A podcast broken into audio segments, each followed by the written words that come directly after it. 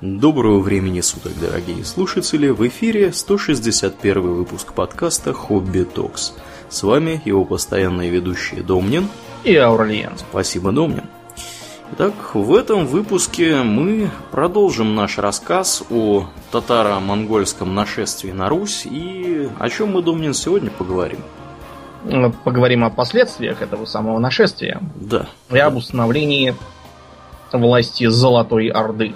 Или Мордора, как некоторые да, считают. полнейшего. Значит, mm-hmm. сразу скажем, что Золотая Орда это опять экзоэтноним, потому что впервые его так обозвали только уже, когда государства самого не было, mm-hmm. в 16 веке уже. Но при этом название устоявшееся, оно и в западных источниках так называется, The Golden Horde, и, и у нас так называется, оно везде так называется. Да, вот почему так вышло. Сами по себе они себя называли Улуулус, то есть э, великое, великое государство. Великий Улус. Угу. Вот. А наши его именовали Ордой. Но надо понимать, что вообще само слово Орда это многозначный термин, особенно тогда был. То есть, например, есть такое произведение Задонщина, как раз про поход Дмитрия Донского на битву с Мамаем. Угу. Зад, Задонская экспедиция, если по-русски, по-современному. Так вот, там э, московское государство называется Лесной Ордой. И ничего. Лесная Орда? Да. Просто а, Орда как, как страна. Потом а, Орда может, об, может обозначать, между прочим, и войско. Вот из Сибири, когда воеводы э, приводили под контроль Москвы сибирские племенные объединения, они иногда писали там, типа, пришлите подкрепление, ибо полегли орды многие. Mm-hmm. То есть отряды. Да. Mm-hmm. Mm-hmm. Так что... э, А, а вообще это слово а- орду, орду монгольское, это ханская ставка. То есть э, его собственная юрта, юрта его кишектенов и так далее. Э, А вот, кстати, на Востоке Золотую Орду называли Дэшти Кипчак. Но это означает просто кипчатская, кипчатская степь, как бы кипчатские земли. Угу. Потому что там жили раньше, конечно, половцы. Это территория дикого поля, она же дикая степь. Еще один э, важный момент. Просьба не путать дикую, дикую степь и великую степь. Это совершенно разные вещи. Э, Ну как, не то чтобы разные, просто ве- великая степь это э, большое, проходит через Казахстан, в Монголию и Маньчжурию там всякую, а дикая это его западная часть. То есть Угу. И юг Украины, наши вот приволжские, прид- придонские степи, Ставропольский край, вот это оно. Ну, Се- Север Каспия, в принципе, тоже можно В, считать. в Румынию не считается, да, которые уходят. В Венгрию, в Румынию вот этот Ну, вот кусок. мо- можно посчитать. Дело просто в том, что владения Золотой Орды Мгм. на пике ее мощи, они э, были, в общем, на территории современной Молдавии. Мгм. То есть, э, граница, граница, да, конечно. граница, по сути, э, проходила за Днестром. Мгм. Мгм. Так что там тоже все это было. Вот. Они на Венгрию, когда ходили, вот на этом месте, где была ра- старая венгерская граница, они и остановились. Мгм. Дальше уже было решено, что смысла лезть нету, там какие-то Карпаты. Да. Скучные. Причем, да, там даже не в Карпатах было дело, потому что Карпаты они э, быстренько нашли, где перейти. Э, проблема была в том, что там было куча замков. Венгры, глядя на европейцев, научились сидеть в замках. Вот, и, в общем-то, ковыряться с этими бесконечными замками было Ради нецелесообразно. Да, да, да. каких-то целей совершенно. Да, да, да. Вот. А, считается, считается, что Золотоордынское иго, оно просто страшные имело последствия для для России как таковой, что от них, от Золотой Орды мы нахватались э, э, тирании, самодержавия, крикливости прикидов, э, варварских всяких обычаев, там, ношение бороды, долгополых шмоток, длинных рукавов этих идиотских, э, всяких там крепостных замашек, плетей, кнутов, сапогов, э, Штанов. дикости, да, и черт, черт, черти чего еще. Объяснение этому, вот я, например, там откроешь один учебник, там написано, что вот э, после того, как э, были убиты в боях все дружинники, князьям пришлось набрать новых из числа не профессиональных воинов, а холопов, и относиться к ним как к холопам, и вот поэтому у нас ко всем относятся как к холопам. Понимаете, слабость вот этих вот разглагольствований, она в том, что они чисто умозрительные. Э, напоминает, знаете, что вот когда очередной поборник э, генетики, в котором он, кстати, ничего не понимает, от профессионального генетика никогда ничего подобного не услышите, но вот от э, профанов и дилетантов все только и сыпется. Они например, тяжко переживают на тему естественного отбора. Так, а в, ну, чем, в чем проблема там? Ну смотри, ведь раньше всякие там больные, кривые, косые, горбатые недоразвитые, они не могли себя прокормить, вымирали, там, погибали. Угу. Таким образом их гены выбраковывались. А теперь у нас вот там медицина, то да сё. Угу. Он в, на ютубе есть бьюти-блогер, которая серьезно больна. Она, ну, скажем так, Тирион Ланнистер по сравнению с ней Э, могучий, здоровый э, баскетболист. Mm-hmm. Вот. Кстати, mm-hmm. тем не менее, она себя прекрасно чувствует и, в общем, учит девиц краситься. Я, в общем, даже впечатлился. Так вот, э, а сейчас вон, мы накапливаем генетический груз и то да все. Но, понимаете, вот это разводение, разведение вилами по воде. Кто сказал, где статистика, почему, какой груз, э, э, есть ли какие-то данные, которые указывают на повышение там, числа генетических заболеваний. Потом, вот что такое естественный отбор? Это опять же довольно такая умозрительная вещь. Вот э, это раньше, допустим, тот, кто был кривой и косой, тот не мог охотиться там или землю пахать и помирал. А сейчас наиболее важным является на самом деле интеллект и умение его применять. Если мы так будем рассуждать, то увидим, что естественный отбор не только не исчез, но даже и, улучшился, потому что окружающие нас идиоты постоянно э, водят пьяными, глушат рыбу самодельными бомбами, сидят с пивом на диване, помирают потом от инфаркта, да. э, соревнуются в том, кто дольше провисит над, на мосту над автодорогой. Дарвиновскую премию, в общем, выигрывают. Да, короче, я не вижу никакого. Это, это просто разведение э, пустой философии на ровном месте. Так вот, то же самое и здесь. Кто замерил, что у нас там самодержавие или там тирания какая-то? Где исследования, которые показывают, что у нас его больше, и что у нас его больше из-за Золотой Орды? Вот, э, например, а, абсолютизм в Европе был совершенно нормальным э, э, как бы этапом развития политической структуры.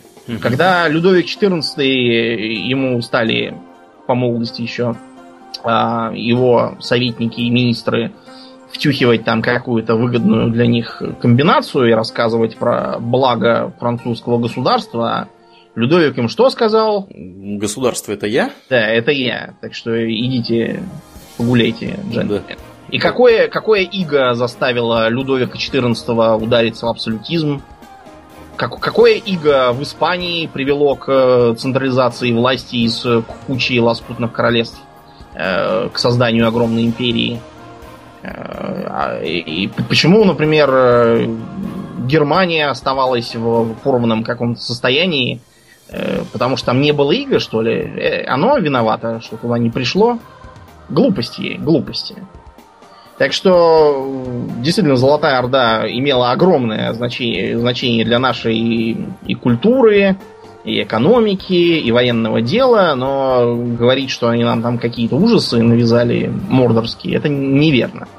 Да, так что же, собственно, они нам навязали, Домнин? Давай поговорим в деталях, может. Значит, э, прежде всего, они положили конец э, феодальной структуре государства. Ну, то есть, не сразу они, там, э, это в книжках так бывает, что что-то по щелчку пальца делается. Они э, в целях упорядочения сбора Дании, а также обеспечения безопасности торговых путей, которых очень волновало. Что важно, потому да. что монголы, они очень были серьезно настроены на безопасность, и, и современники докладывали, что в Монгольской империи можно путешествовать, о чудо, в каких-нибудь дорогих одеждах, там, с мешками золота от границы до границы, и никто тебя не остановит и не ограбит, и вообще. Да, потом вот э, а, они нам что принесли? Вот есть слово ямщик такое, да? Угу, да. Ямщик. ямщик это, да, сотрудник яма, то есть э, почтовой станции. Сама по себе идея каких-то почтовых станций в 13 веке, которые не э, между тремя деревнями возят послание, а на огромной территории, Мгм. которая даже у современных государств считалась бы ого-го, и э, сам факт, что эти письма спокойно доходили, и путешественники тоже с ямщиками ездили, как почтовыми дилижансами, э, это было просто немыслимо, потому что сама по себе, э, сам по себе факт существования какой-то почты означает, что почту можно провести хотя бы три версты, чтобы тебя не убили. Мгм. В процессе какие-нибудь там очередные вольные казаки. Да, разбойнички с большой дороги. Да, так что состояние, так сказать, транспортных сетей в Монгольской империи, оно даже для США 19 века было очень, очень даже хорошим. Никакие там Джесси Джеймсы не грабят дилижансы. Вот. Тишина и И покой. поезда заодно. Да. А монголы не просто обеспечили порядок, они еще провели очень хорошие, так сказать, маршруты для торговли. Вот, например, Крым и э, Азовские берега были э, торговыми воротами Монгольской империи и в том числе русских княжеств опосредованно на запад. Потому что вот город такой Кафа, ныне Феодосия, он был генуэзской колонией фактории, как это сказали бы в более поздние времена, которая занималась скупкой всяких припасов, которые тащили с э, востока, то есть краска, пряность. То, что собиралось с севера, это меха, соль, рыба, воск, мед, пенька. В общем, стратегические, в общем, товары, потому что э, соли и пенька, без соли и пеньки ни одно государство существовать не могло вообще, никак. Мгм. Вот. Ну и меха это тоже, в общем, товар стратегический, потому что, несмотря на мягкость европейского климата, все-таки тогда еще нельзя было купить себе пуховик. Да, и зимой вообще бывало холодно, и не будем забывать, что, вообще говоря, в э, каких там у нас годах было малое, ледник... малое леденение это не Малое так давно? леденение? Да. с- с- то ли с 5 по 10, то ли когда-то был малый ледниковый период, или что-то в этом духе, когда в Европе было холоднее гораздо, чем сейчас. Но там было просто несколько. Вот с пятого, со времен Аттилы, действительно был, было оледенение с севера, Мгм. а потом был еще один в средние века тоже произошел. Мгм. Мгм. Ну вот, короче, э, много, много чего э, продвинутого принесла Золотая Орда, и в частности она положила конец вот этой вот бесконечной сваре княжеств, кто, кто там за что. Э, Ну как, не, не положила, то есть не, не взяли все под козырек и сказали, ладно, больше не будем. Просто в случае чего можно было пожаловаться Сюзерену и сказать, нас тут грабят и села отжимают. Тогда Сюзерен мог прислать войско и замерить все это дело. Примерно э, таким же образом выступали как арбитры э, ханы в спорах между княжествами, например, когда был конфликт между Москвой и Тверью. Мгм. Дело в том, что и те, и другие претендовали на контроль над Великим княжеством Владимирским. Мгм. А поэтому Орда приняла Соломоново решение. Главой Владимирского княжества ныне будет Москва. То есть княжество, княжество переименовывается в Великое княжество Московское. Но Тверь образует свое Великое княжество Тверское. Все, все довольны теоретически. Да, да, да. Ну, теоретически, на практике, конечно, Да. Тверь сказала, идите вы все лесом, мы пойдем к литовцам, э, значит, Ну. убежали к литовцам, привели с собой литовцев. В общем, была тут э, заваруха, была, скажем прямо. Да. В общем, не удались имперские амбиции у Твери, прям да, скажем. да, да. Не вышло ничего. Следующий миф. Вот э, почему-то в головах у граждан зияет огромная дыра размером с Золотую Орду э, на тему населения. Вот э, монголы, да, завоевали, а потом они почему-то сделались татары.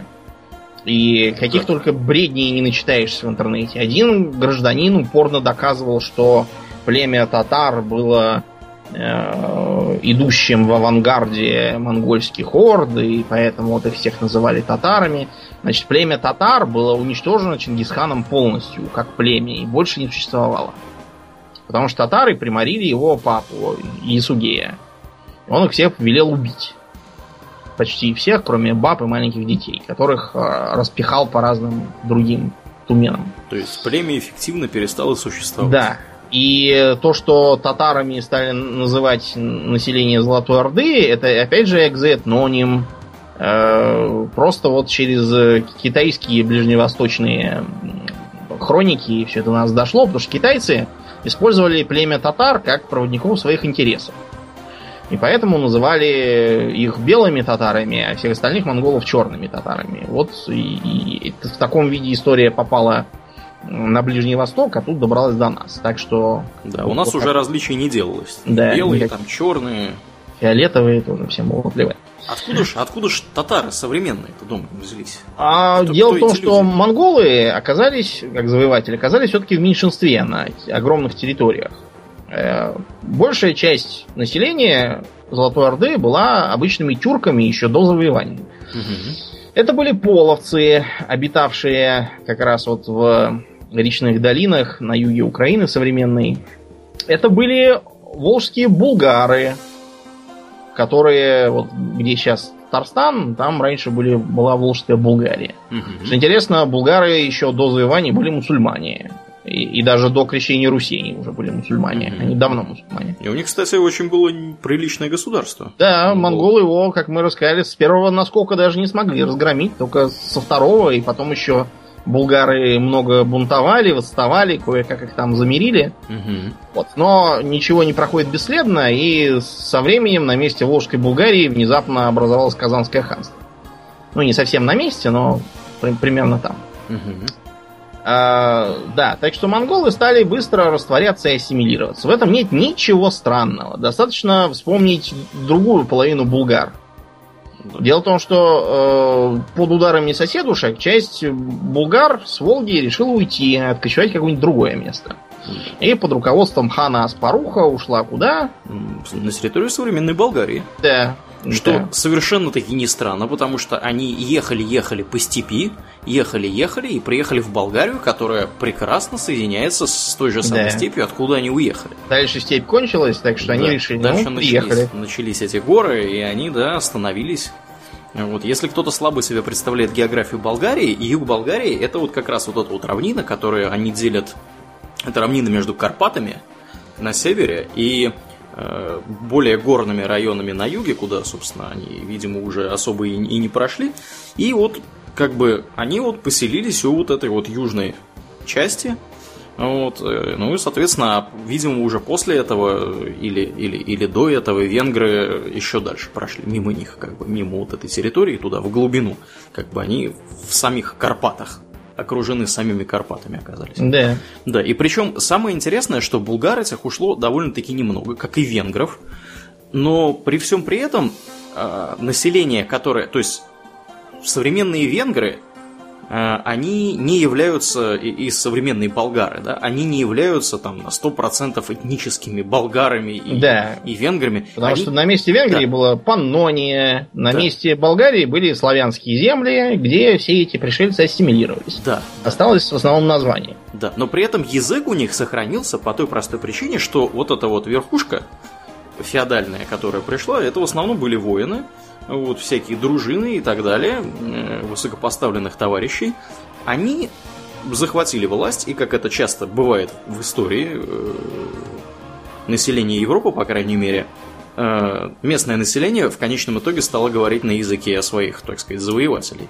Как вот это произошло. Mm-hmm. Как это ну, произошло, а в Болгарии вышло наоборот. Да, в Болгарии как раз, да, это обратный пример. Там все стали говорить по, по по, по языку местных славян. Так да, да, да. Славян, и... видимо, все-таки было больше. Да, но они все-таки не, не, не смирились и доставляли очень много неприятностей Византийской империи.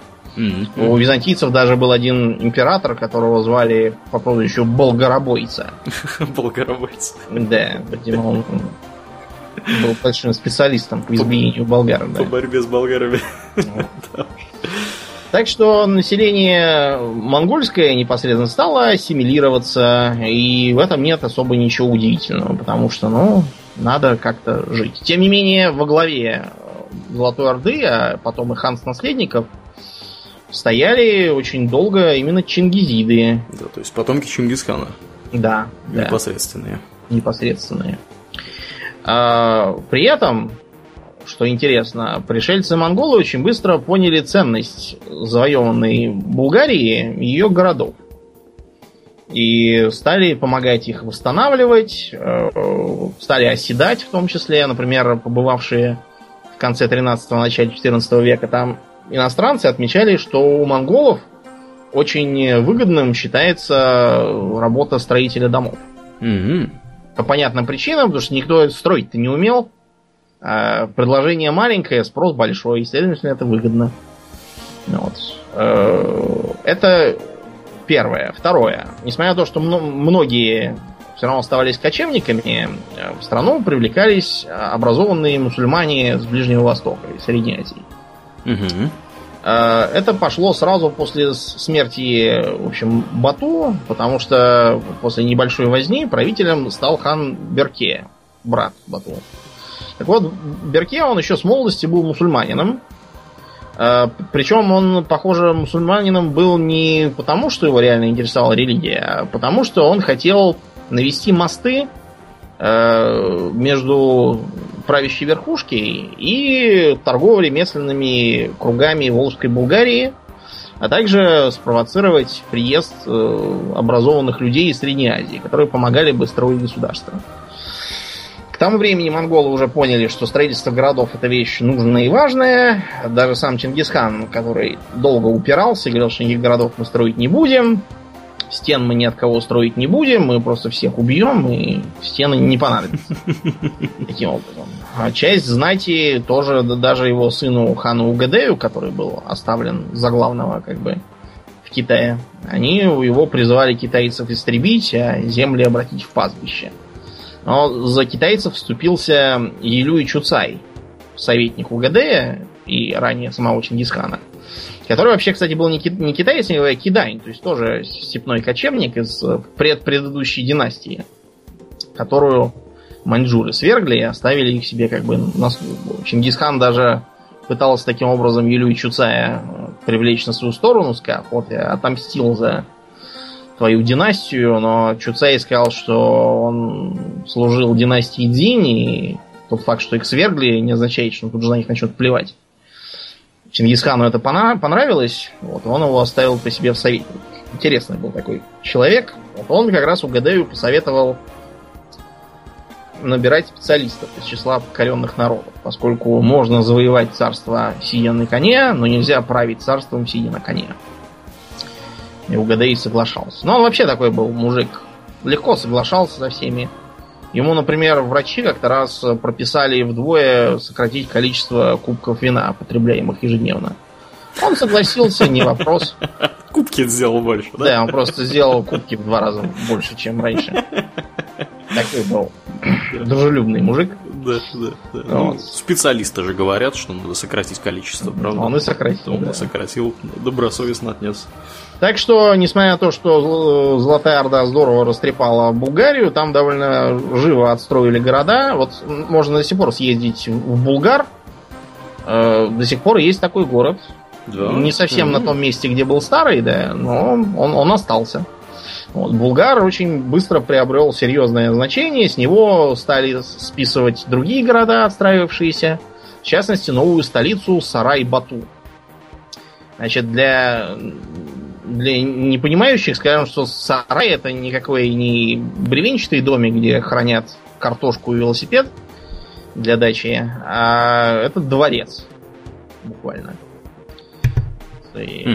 Да, да, да. Город, город построен э, был к северу от современной Астрахани у речки. Вот, очень быстро стал развиваться, причем развиваться стал по такому восточному образцу с характерной архитектурой, характерными такими кварталами ремесленников всяких там и э, такими типичными домиками из кирпича вот э, разного вида там. У кого попроще того кирпич сырец у кого кто побогаче тот строил из нормального обожженного кирпича. Там были страшно сказать э, туалеты в домах Не которые да уходили в канализацию Вот и это- был, был- было нечто типа водопровода, ну, разумеется, не, не такого, как у нас, а более такого централизованного, но э, были вот такие источники, куда подавалась вода и куда все ходили за водой чистой. Немыслимые, стран... немыслимые да, достижения. Ужасающие, да, дела. При этом там еще были э, для всех этнические кварталы, там, в том числе там, для русских был свой русский квартал, где была церковь православная, кладбище русское, там, для мусульман свое, для кочевников, там, тенгрианцев свое.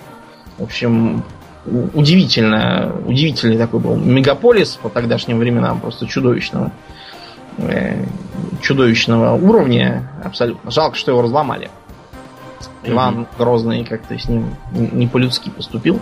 Да, да. Ну, у него задача была разобраться раз и навсегда. Да, да. Поэтому он не церемонился. Э, следующий важный миф, вот я про церкви заговорил. Да, да. А, всем известно, что монголы были весьма веротерпимыми и старались э, служителей богов по приказу самого Чингисхана не трогать, храмов особо не ломать, монастыри не грабить. Ну, скажем а так, без особой нужды. Да, то есть, если, допустим, церковь используется как укрепленный пункт, то ее, понятное дело, сожгут. Угу.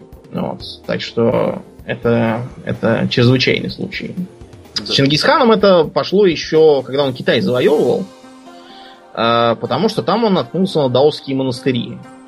Вернее, сами даосы к нему прислали депутацию, попросили больше к ним не ходить, никаких сокровищ у них не искать, потому что ничего у них нету. И не было. Да. Он с ними поговорил, пообщался, они ему объяснили азы своей идеологии.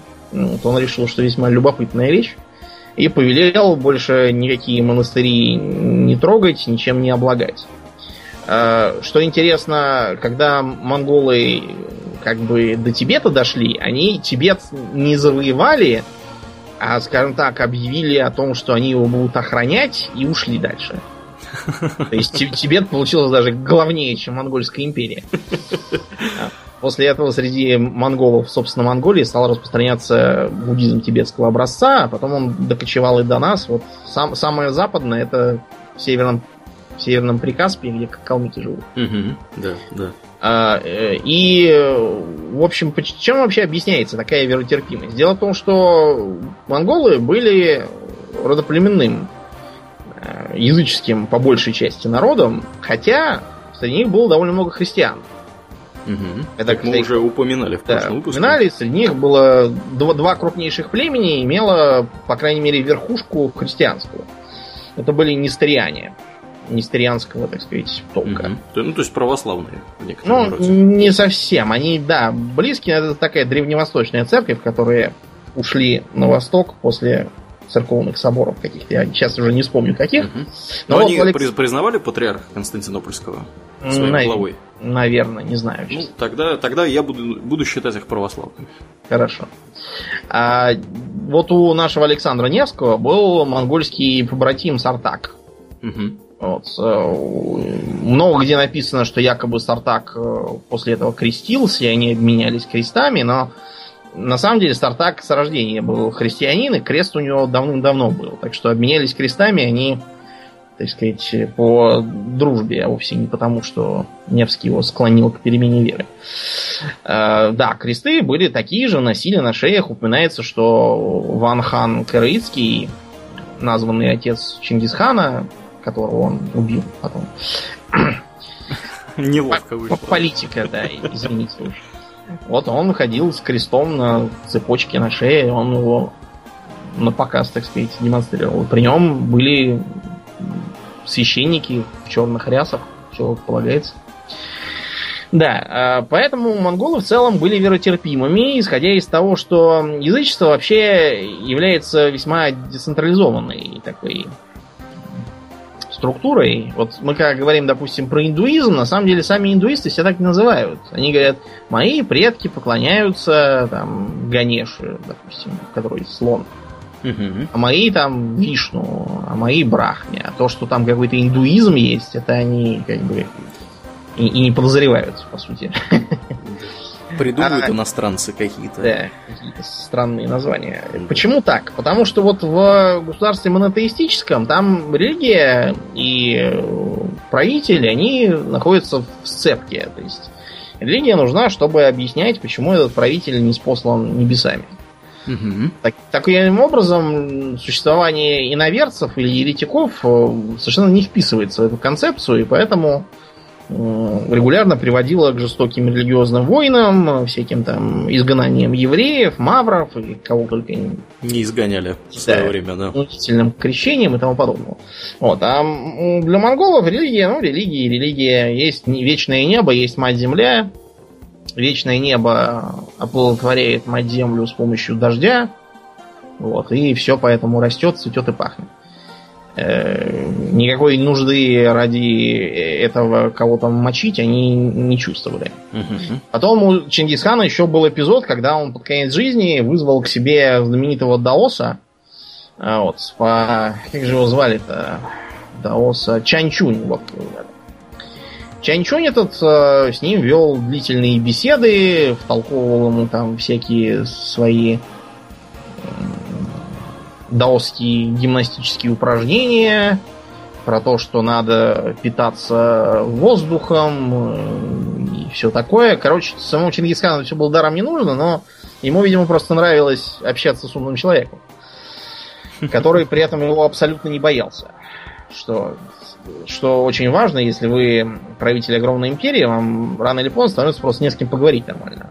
Все вам кланяются, все вас боятся, все вас слушаются, а так, чтобы mm-hmm. с вами хотя бы поспорили, это небывалое дело. Так что после того, как Чанчунь вернулся обратно в монастырь, он э, привез с собой грамоту от Чингисхана о том, что никаких э, налогов там и подати из даосов больше не брать во веки вечные.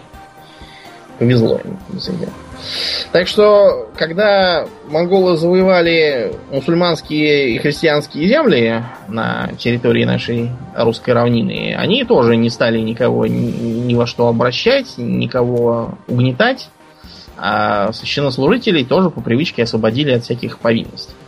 Из этого растет другой черный миф о том, что вот э, видите, какая нехорошая православная церковь. Сразу со всеми сотрудничает, любые власти признает, что вот, мол, э, симфония властей, там двуглавый орел, это еще с Византии пошло, а при монголах стало ясно видно, что они коллаборационисты. Но Ребят, во-первых, начнем с того, что еще ранние христиане и апостолы говорили, что нет власти не от Бога. По понятным причинам, у них и так было проблем с римлянами выше крыши. И вот еще, еще только не хватало мятежниками стать официально.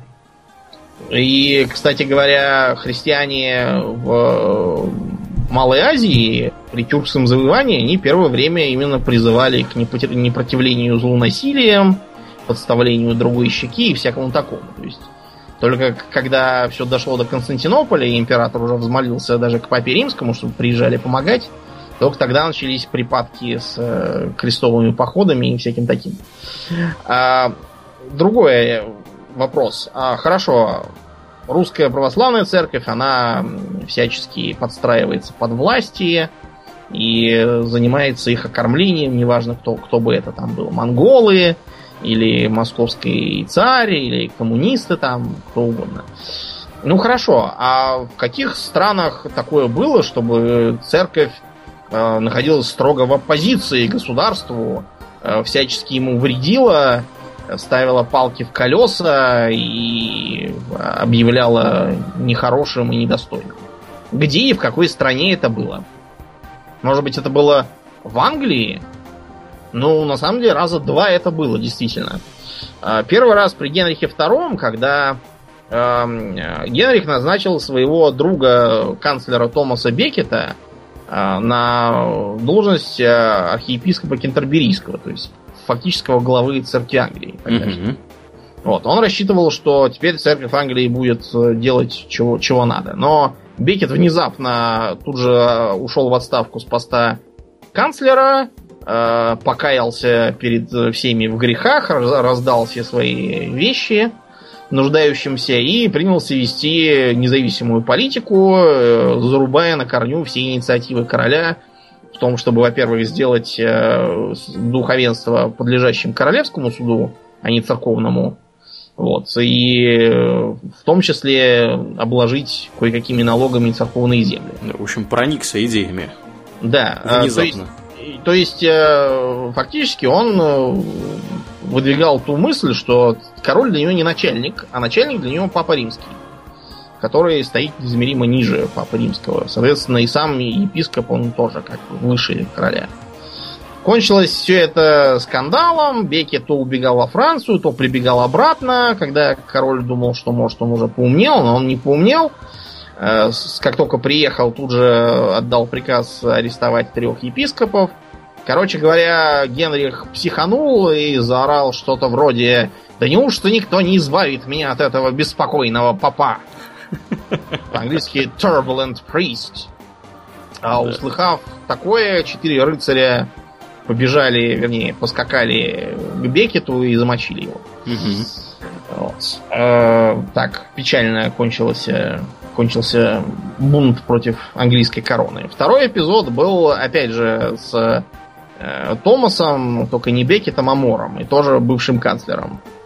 Вот. Он э, не стерпел того, что Генрих VIII э, разругался с римским папой, угу. вот, объявил себя главой церкви Англии и вообще как бы в, протестанты, по сути, перешел.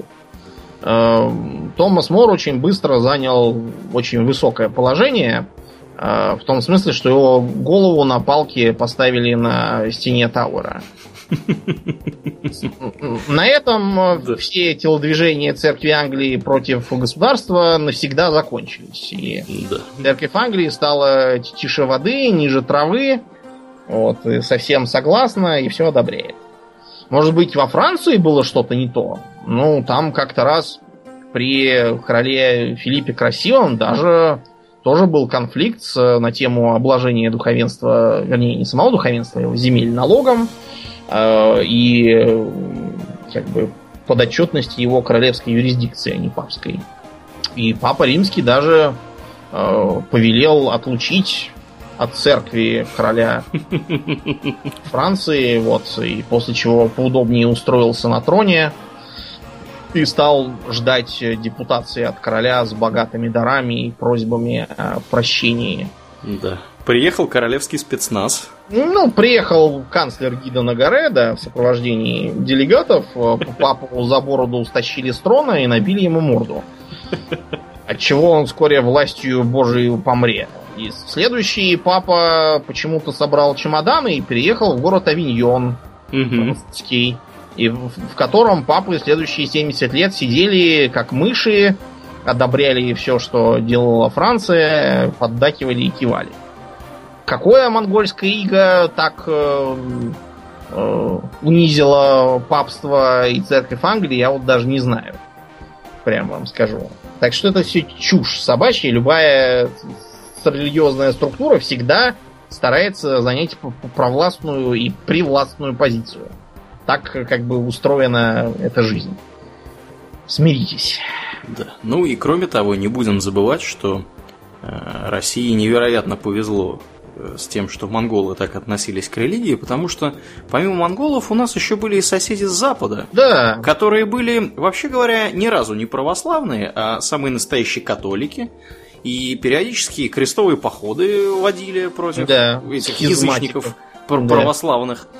Вот. И если бы, скажем так, не такая веротерпимость, то некоторые куски нашего государства, возможно, сейчас говорили бы вовсе не по-русски, и религия у них была бы совершенно... Может быть, и, и кусков бы никаких, честно говоря, не было. То, тоже может быть. Потому что и Великое княжество Литовское норовило откусить чего-нибудь. Да. Вот и с... прочие сопредельные государства тоже тащили. Не отставали. При этом на откушенных э, землях про то, что какие-то там русские бывают, скоро позабыли. Угу, угу. Вот. Так что сильно повезло. Именно поэтому Александр Невский с монголами очень дружил и даже с помощью своей военной силы заставлял проводить перепись чтобы собирать налоги в пользу Орды.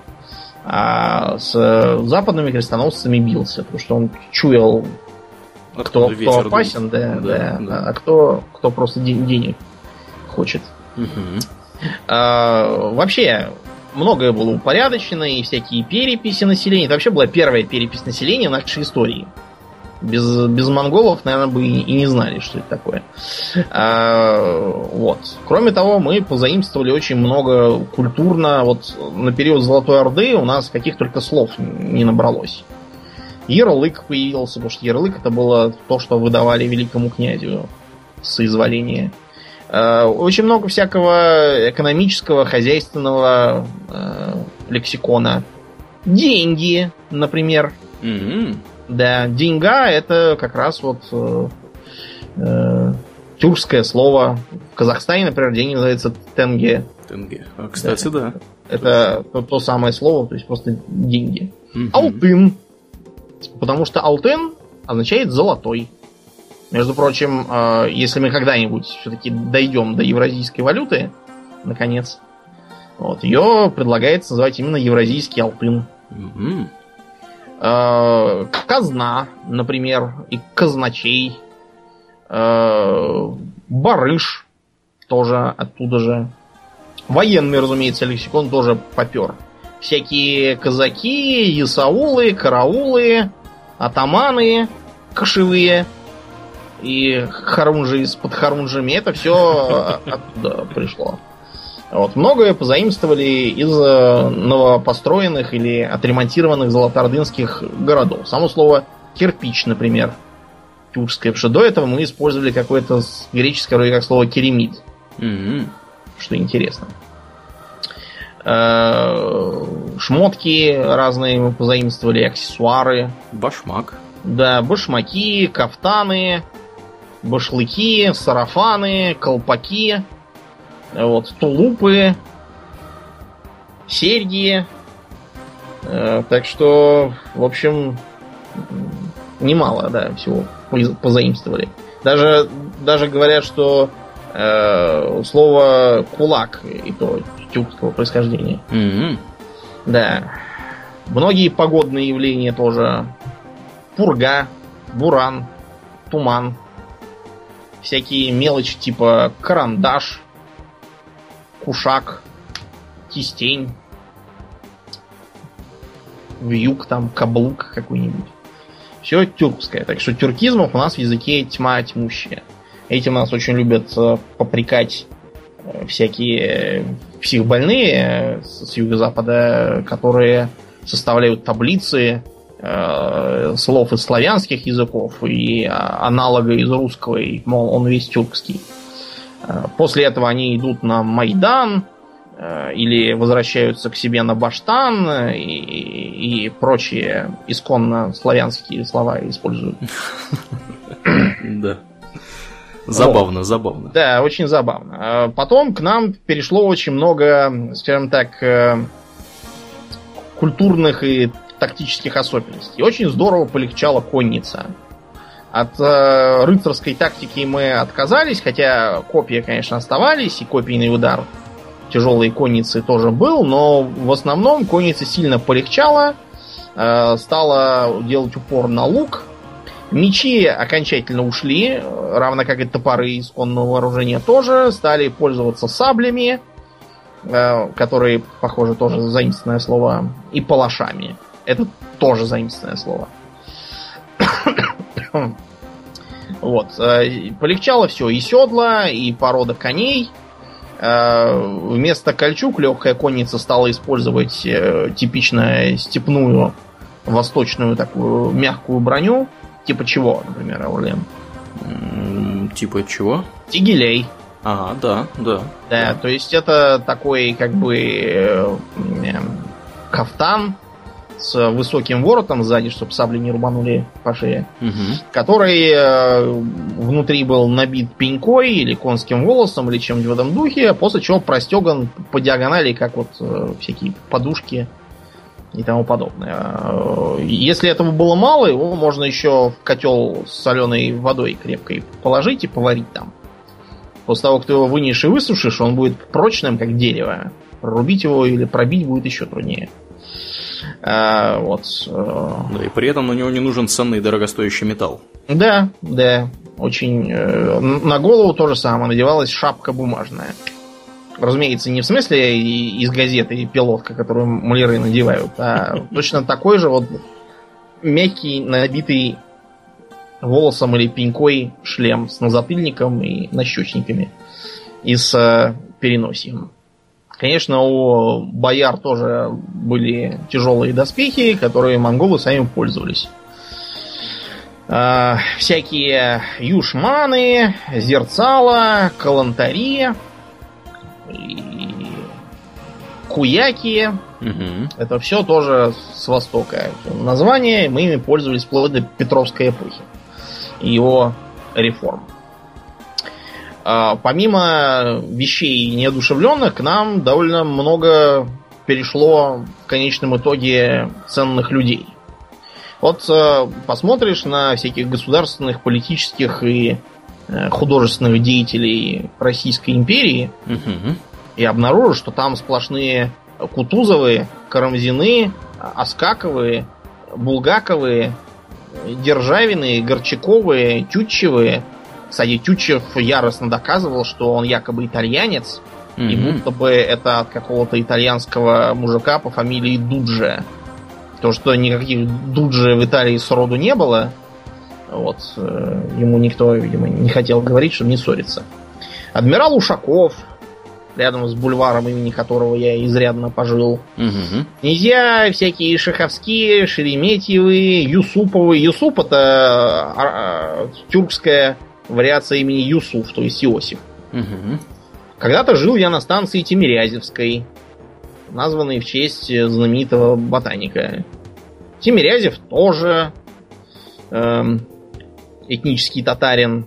Тургенев, потому что монгольское имя и Турген.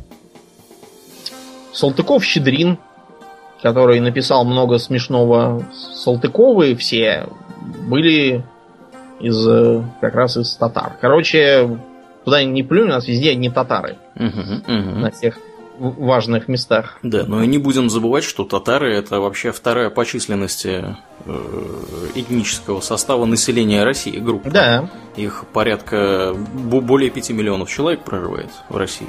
да, очень много. Я вот был на татарской свадьбе раз, наверное, буду помнить до скончания веков.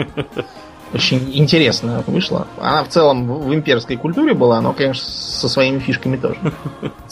А, между прочим, от волжских булгар произошли не одни только татары. Вот чуваши тоже от- оттуда же.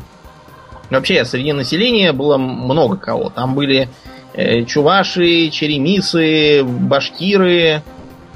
Калмыков еще не было, они еще не успели прикочевать. Э, Половцев тоже было много.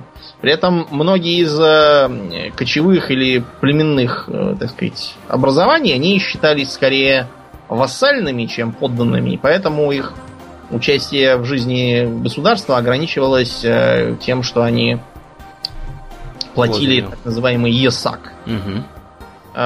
Вот эту вот идею с ЕСАКом, между прочим, потом восприняло, восприняло и русское царство. Э, Экспедиции в Сибирь были нужны в том числе для того, чтобы искать новых новые племена, которые еще не успели подгрести под себя, и объяснив им преимущества э, жизни в России, собирать с них ЕСАК. Угу. Чем, кстати, они платили ЕСАК, по большей части? Шкурами? Да, так называемой мягкой рухлядью. Мягкая рухлядь. Да, странное по нынешнему название. Вообще-то рухлядь вообще означало лю- любые вещи. Например, когда эм, имущество, то есть, то есть, когда Иван Грозный, например, э, ругался с боярами и грозил, что он сейчас опять, как, как он уже делал, погрузит все на сани и уедет от них подальше. Вот, он говорил, что, мол, не хотите вы меня видеть на престоле в Москве, значит, пора мне убогому собирать людишек, рухлядишку и ехать себе куда-нибудь, где мне голову можно будет преклонить. Под рухлядью, разумеется, именовалась в виду золотая казна, вовсе не, не старые Да, вещи какие-нибудь. да, знатный был тролль. Да, он такой, такой был, конечно, интересный. персонаж. Кстати, посмотрите на реконструкцию внешности э, Ивана Грозного, тоже заметите, что у него явно какие-то тюркского происхождения. Черты лица. Да. да.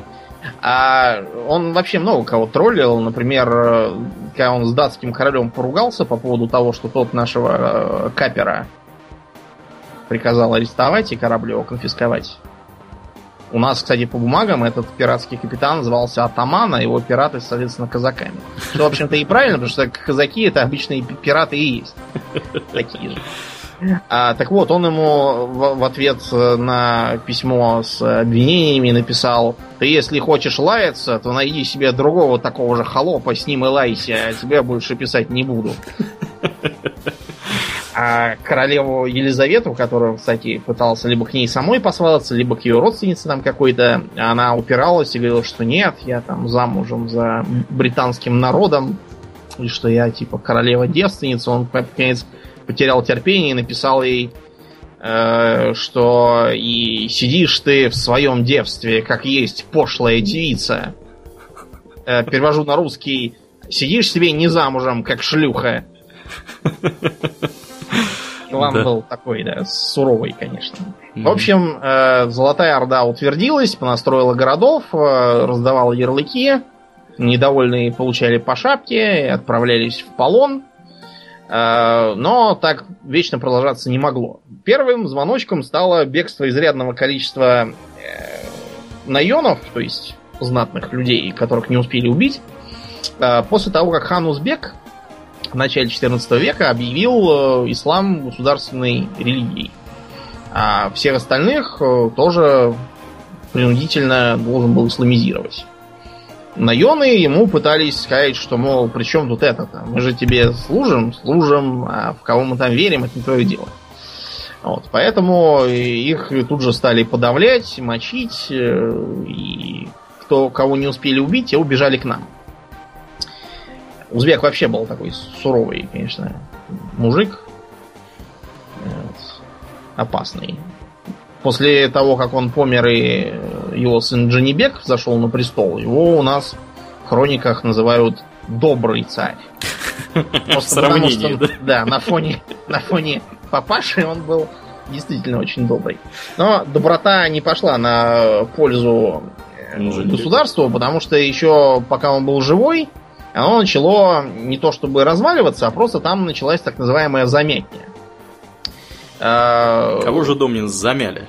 Замяли, да много там кого замяли, на самом деле. Если так э, посчитать, то менее чем даже да, за 20 лет всего сменилось 25 ханов. То есть в среднем а, средний хан даже и года не успевал проправить, как его уже мочили и кого-то другого сажали.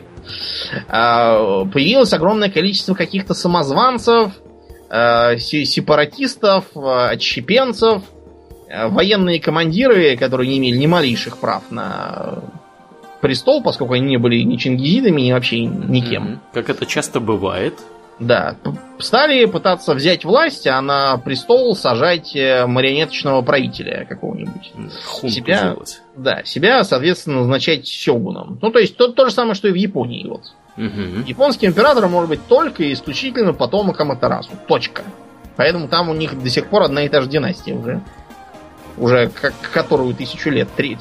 Вторую. Уже так они до третьей доживут. Угу. Вот он, соответственно, был чем-то вроде премьер-министра. Тогда это называлось Беклербек.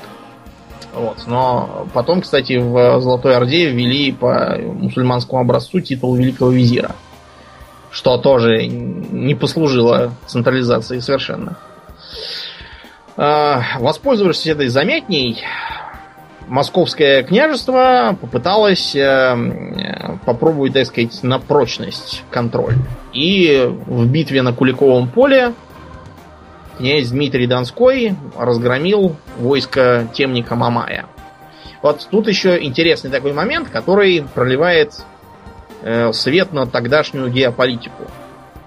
Вот у нас есть что? Есть э, Великое княжество Московское, есть к северу от него господин Великий Новгород, угу. тоже русский христианский. К западу э, есть э, христианское и во многом православное, и во многом русскоязычное княжество Литовское. А, вот. А, к востоку у нас Золотая Орда и по сути, а на юге отложившийся от нее, по сути, крымский хан, тоже мусульманин. Кого зовет на помощь э, Мамай, мусульманин? Мамай зовет на помощь христианина великого князя Литовского. И кого зовет на помощь? Дмитрий Донской. Да, угадаю, крымского хана. Крымского хана, да. Он специально, чтобы нейтрализовать Литву, он, э, так сказать, списался с э, крымским ханом и говорит, так, э, предлагаю взаимовыгодный план. Ты сейчас поедешь, наведешь шороху у литовцев, потому что они как раз собираются на меня и ждать тебя не будут. Ты там нахватаешь много всего хорошего и сможешь унести ноги. Да, и не, не, не благодари. люлей никаких, да. да. Не благодари. Так что крымский хан радостно побежал грабить Литву. Литовцы с полдороги повернули и побежали за ним. Вот. А Дмитрий Донской, пользуясь тем, что с тыла никто не угрожает, напал на Мамая, разгромил его. Коварно напал. Да, и вот обратите внимание, что именно с этого момента, то есть уже в перестроенной Руси под властью Орды, появляются какие-то э, идеи того, что вы постойте-ка за Русь святую, да за, за нашу страну там и все такое. То есть когда монголы только пришли, никто и не заикался ни про какую Русь святую. Mm-hmm. Те волновались только о своем личном княжестве, а какие-то там рязанцы или владимирцы, да плевали бы на них сто раз. Где они, где мы. Причем тут вообще мы. А тут вдруг оказалось, что есть какая-то какая-то русская земля, что надо ее оборонять, причем все, всем вместе надо. Угу. Вот, так что, если это не положительное влияние жизни в централизованной империи, то я даже не знаю, угу. что. Это тогда, Домнин, веник-то ломали? Не уверен, честно говоря, что тогда, но как, когда, помнишь, там этот хрестоматийный урок э, из пятого класса? Нет, нет, по-моему, это был, было еще во времена до христианизации даже. Какой-то там гостомысл или еще кто-то да? это делал. Угу. А может, может я и Не, мне кажется, мне кажется, как раз тогда это примерно было, что вот мы, может... значит, а, такие. А, подожди, это, все. это, это Мономах, по-моему, делал. Это он был любитель всяких дидактических упражнений. Он же, он же даже написал целую книжку э, для детей о том, что надо вести себя прилично, никого не грабить, не убивать там. Да, да, да, да. Все да. Такое. Мономах, да, кстати, это... Мономах, кстати, на минуточку товарищ, который не проиграл ни одну битву. Точнее, одну он проиграл, но не по своей вине. Вот. А почему?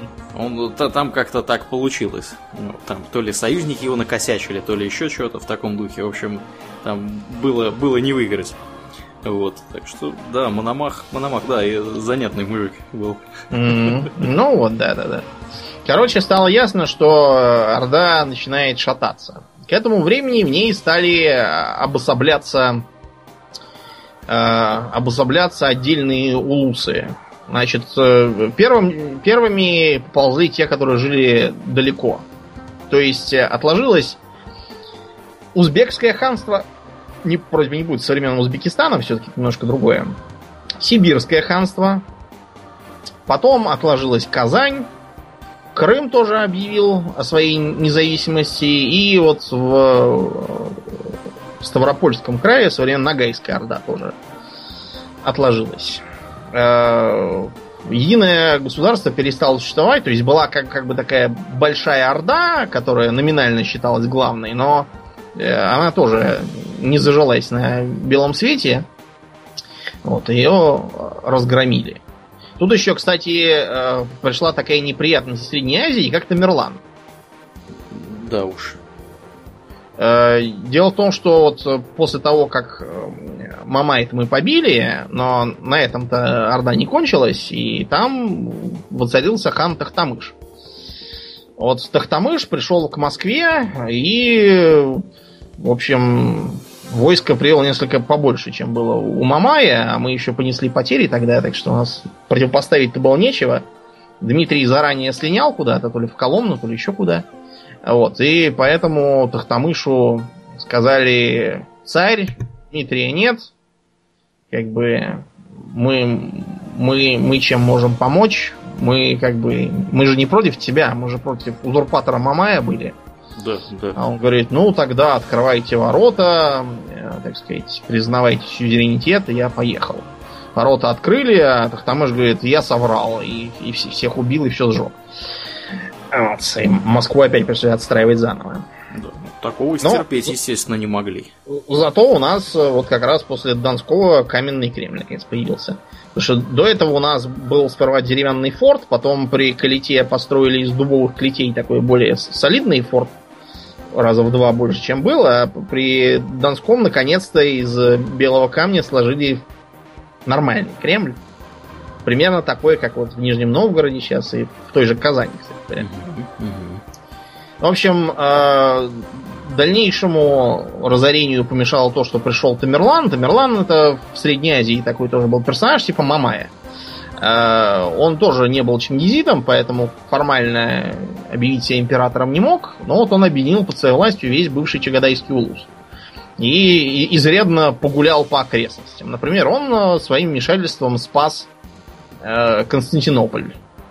Турки уже как раз тянули к нему свои лапы, но тут прибежал этот самый Тамерлан, разгромил их войско, и туркам сразу стало не до Константинополя. И он еще полвека почти пожил на белом свете. Вот. А, нам тоже помогло, потому что Золотая Орда убежала обратно с ним разбираться. А, ну и так мы подошли к 15 веку, когда попытки хана Ахмата все еще утвердить свой сюзеренитет над землями нарвались на что? Он прислал басму свою, которую надо было выслушать, стоя на коленях, и признать себя вассалом. Но Иван Третий эту порвал и сказал, что та курица померла, которая носила татарам золотые яйца. Так что, в общем, э, постояли они на реке Угре, постояли, но стало ясно, что напугать не удалось, и Ахмат ушел обратно. После чего Большая Орда прекратила свое существование вообще. Нагайцы его замочили. Так что Большая Орда не гикнулась. И осталось у нас Казань брал, Астрахань брал. Шпака не брал. Да, Шпака не брал. В Казанском ханстве э, продолжала править династия чингизидов. Последней княгиней была Сююмбике. Там до сих пор есть башня Сююмбике, и есть э, предание, по которому э, Сююмбике сбросилась с этой башни, чтобы, так сказать, живой не даваться врагу. Врагу, да. Значит, никуда она не сбросилась, и жила она долго и счастливо. Никто ее не обижал, ни Иван там, ни кто-то там еще другой. Так что можете быть совершенно спокойны. Вот. Что э, нам, как стране, дало присоединение Казани и Астрахани? Начнем с того, что это была претензия на наследие Золотой Орды, которую высказал московский царь Иван IV. Э, потому что он же Казань не завоевал там, не покорил, назначив туда своих наместников и то да все. Он что сделал? А что он сделал? А он просто присоединил к своему титулу царь Казанский. uh То есть, по сути, он просто стал казанским же ханом. И получалось, что э, Казанское царство это просто в, в унии, находящееся с царством русским из Москвы. Угу. Вот и все.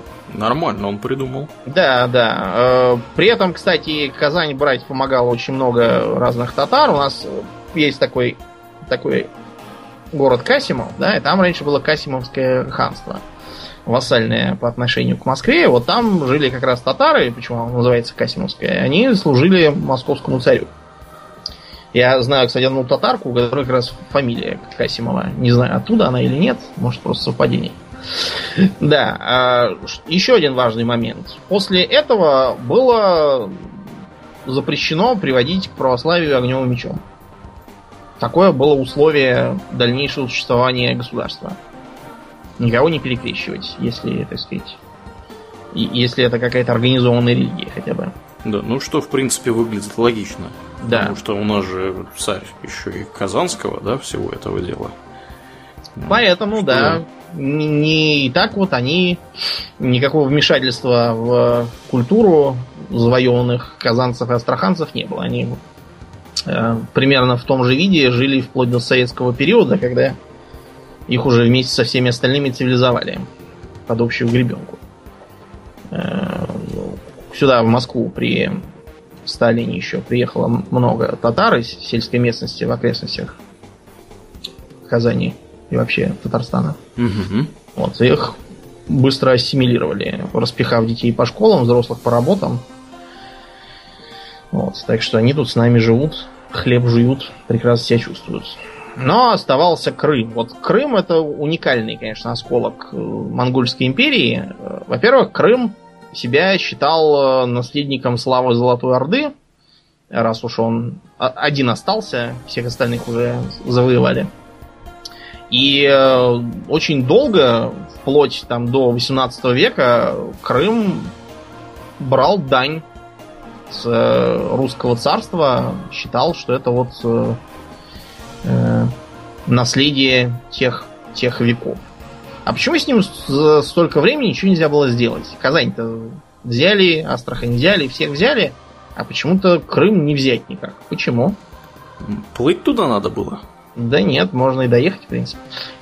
Дело в другом. Э, в том, что Крым в том же самом 18 веке, когда мы как раз избавились от Большой Орды, э, извините, не в 18, в 15 веке мы избавились от Большой Орды, э, он тогда принял на себя вассальное состояние по отношению к Османской империи. Ага. Так ну, что да. ссориться с Крымом сначала ссориться с огромной Османской империей. Да. Что было как бы не, не очень кошерно. А, на этом, правда, закончилась история чингизидов там, по сути, потому что назначение ханов э, после этого происходило по указанию османского османского султана. Вот. И э, вообще деятельность э, этого ханства была подчинена интересам османов в этом регионе. Правда, оно самостоятельно тоже периодически совершало нападения и на Речь Посполитую, к тому времени объединившуюся, и на Русское царство, и э, действовало в парадигме так называемого набегового хозяйства. Ведутся, честно говоря, споры о том, э, действительно ли это играло значительную роль в экономике, или это просто придумано как страшная сказка про них. Но э, будет, наверное, бессмысленно отрицать, что а, одной из главных целей набегов был захват Ясыря. Ясырь это пленники, которых потом продавали в рабство. Причем вот э, вы скажете, подождите, а зачем в рабстве? Уже как бы э, это 16-17, в общем, даже начало 18 века. Кому и зачем нужно столько рабов? В Европе, тем более, что продавали их в том числе в Европу даже в больших количествах его. На галеры? Правильно. Как краб на галерах? Правильно, да. Надо было работать как краб. А почему на галерах именно как, как краб? Почему же раньше прекрасно справлялись с грибными судами без всяких рабов? Вот я недавно ходил в кино и видел там трейлер этого идиотского фильма «Бенгур». Бенгур? Да, там, короче, какой-то типа еврей, похожий на кого угодно, только не еврея. Он типа римскими властями выслан, на, обращен в рабство и посажен там на галеры гребцом, при том, что тогда ничего подобного не делали, а его злобный брат, он э, весь э, обримился, так сказать, романизировался угу. и участвует в гонках колесниц на э, аренах колизеев там всяких. И типа чтобы победить злого брата и, и я не знаю, честно говоря, чего добиться, потому что Израиль все равно еще 2000 лет как не создадут. Эм, надо тоже ехать и победить его в гонках колесниц. Ну, правильно. То есть это, это такой, знаете, форсаж, только, только в, в Древнем Риме. Да, да. По, по ощущениям. Ну так да, вот, хороший видите... демократический форсаж против плохого тоталитарного Рима. Это, да. это же общеизвестно. Проблема в чем? В том, что на триерах всяких, беремах и квинквиремах, которые использовали греки и римляне, рабы себя не оправдывали, потому что рабы не заинтересованы в результате. И рабы могут, э, в принципе, забастовать и сказать, да нам плевать. Вот мне, например, надоело круглые сутки грести на вашей лохане. Сейчас нас протаранят в бочину, мы пойдем ко дну, и на этом наши мучения наконец закончатся. А что там будете вы делать, это ваши личные проблемы. Так что не получалось, не выходило. Гребцы на галеры обязательно должны были быть свободными добровольцами, которые были э, профессионально обучены и заинтересованы в результате. Э, с галерами не то. Если основным оружием трирем было что? Таран? Да, таран. Для этого нужно очень хороших гребцов иметь. То основным оружием галеры стало 2, 3, 4, реже чуть больше орудий сравнительно крупного калибра для тогдашних кораблей, стоящих на носу, в носовой надстройке. Чтобы подплыть вот туда, после чего можно будет открыть огонь по противнику, безнаказанный причем огонь, потому что галеры действовали на э, водах внутренних морей, типа того же Черного, Средиземного, Балтийского, и пользовались как раз безветренной погодой, чтобы подобраться в слепую зону к вражеским крупным парусникам и их пониже ватерлинии расстрелять. Так вот, для этого не нужны мега-победители академической гребли. Для этого годится кто угодно, в том числе вот рабы в цепях. А поскольку для средиземноморских и э, балтийских держав галерный флот был очень важен, потому что он дешевый и при этом эффективный, нетрудно догадаться, что цены на рабов были большие. Мы уже неоднократно упоминали, что Эм, например, эм, в Венеции есть такая Риа Скьявона. То есть славянская улица. Там продавали э, продавали славян, захваченных татарами, и на этом Венеция богатела. Угу. Вот так, такой, такое происхождение венецианского капитала. Ну, у них происхождение практически всего капитала какое-то да, сомнительное. Бандитское, да. Ну, у любого капитала, почему-то куда ни посмотри, везде, везде они бандиты, по сути. Да. Вот, мы пытались с этим бороться, тоже ходить на Крым. Разные были походы и при Петре. До Петра еще при царевне Софье один раз ходили, ничего не выходили. Потом при Петре два раза ходили, захватили Азов. Вот, потом еще ходили в прусский поход, который тоже кончился плохо. Вот, а все, э, все это, к сожалению, не привело к э, подвижкам геополитики, но э, зато наконец прекратило так называемые поминки. Поминки не в смысле по помершим, а поминки так назывались э, выплаты, которые московское государство платило Крымскому ханству. Частью это было золотой монетой, частью натурой, мехом, пенькой, рыбьим зубом, моржовым клыком, то есть дань, по сути дела. Вот. Э, почему название поминки? Потому что поминки это как бы э, гостинцы, то есть памятные дары, сувениры. То есть мы как будто их на посылали как бы, да, на память, угу. по дружбе, чтобы не забывали про нас. На самом деле это просто, просто такое красивое название для Дани. Из-за этого над нами, кстати, турки постоянно потешались и говорили, что вы как бы данники и татар, а, а татары данники нас. Стало быть, и вы наши данники выходите. А, вот. А, но кончилось все это уже в 18 веке, когда Крым мы наконец отпилили. И теперь, теперь можем ездить отдыхать на южное побережье. И на этом история Золотой Орды заканчивается. Э, начинается славная история русского царства. И в частности э, э, становление, наконец, новой армии, которая началось еще при Иване Грозном и его, с его стрельцами и пушкарями, с помощью которых он, собственно, Казань-то и взял. Угу. Вот. И заканчивается ближе к 17 веку, когда уже потом надо было менять все опять при Петре.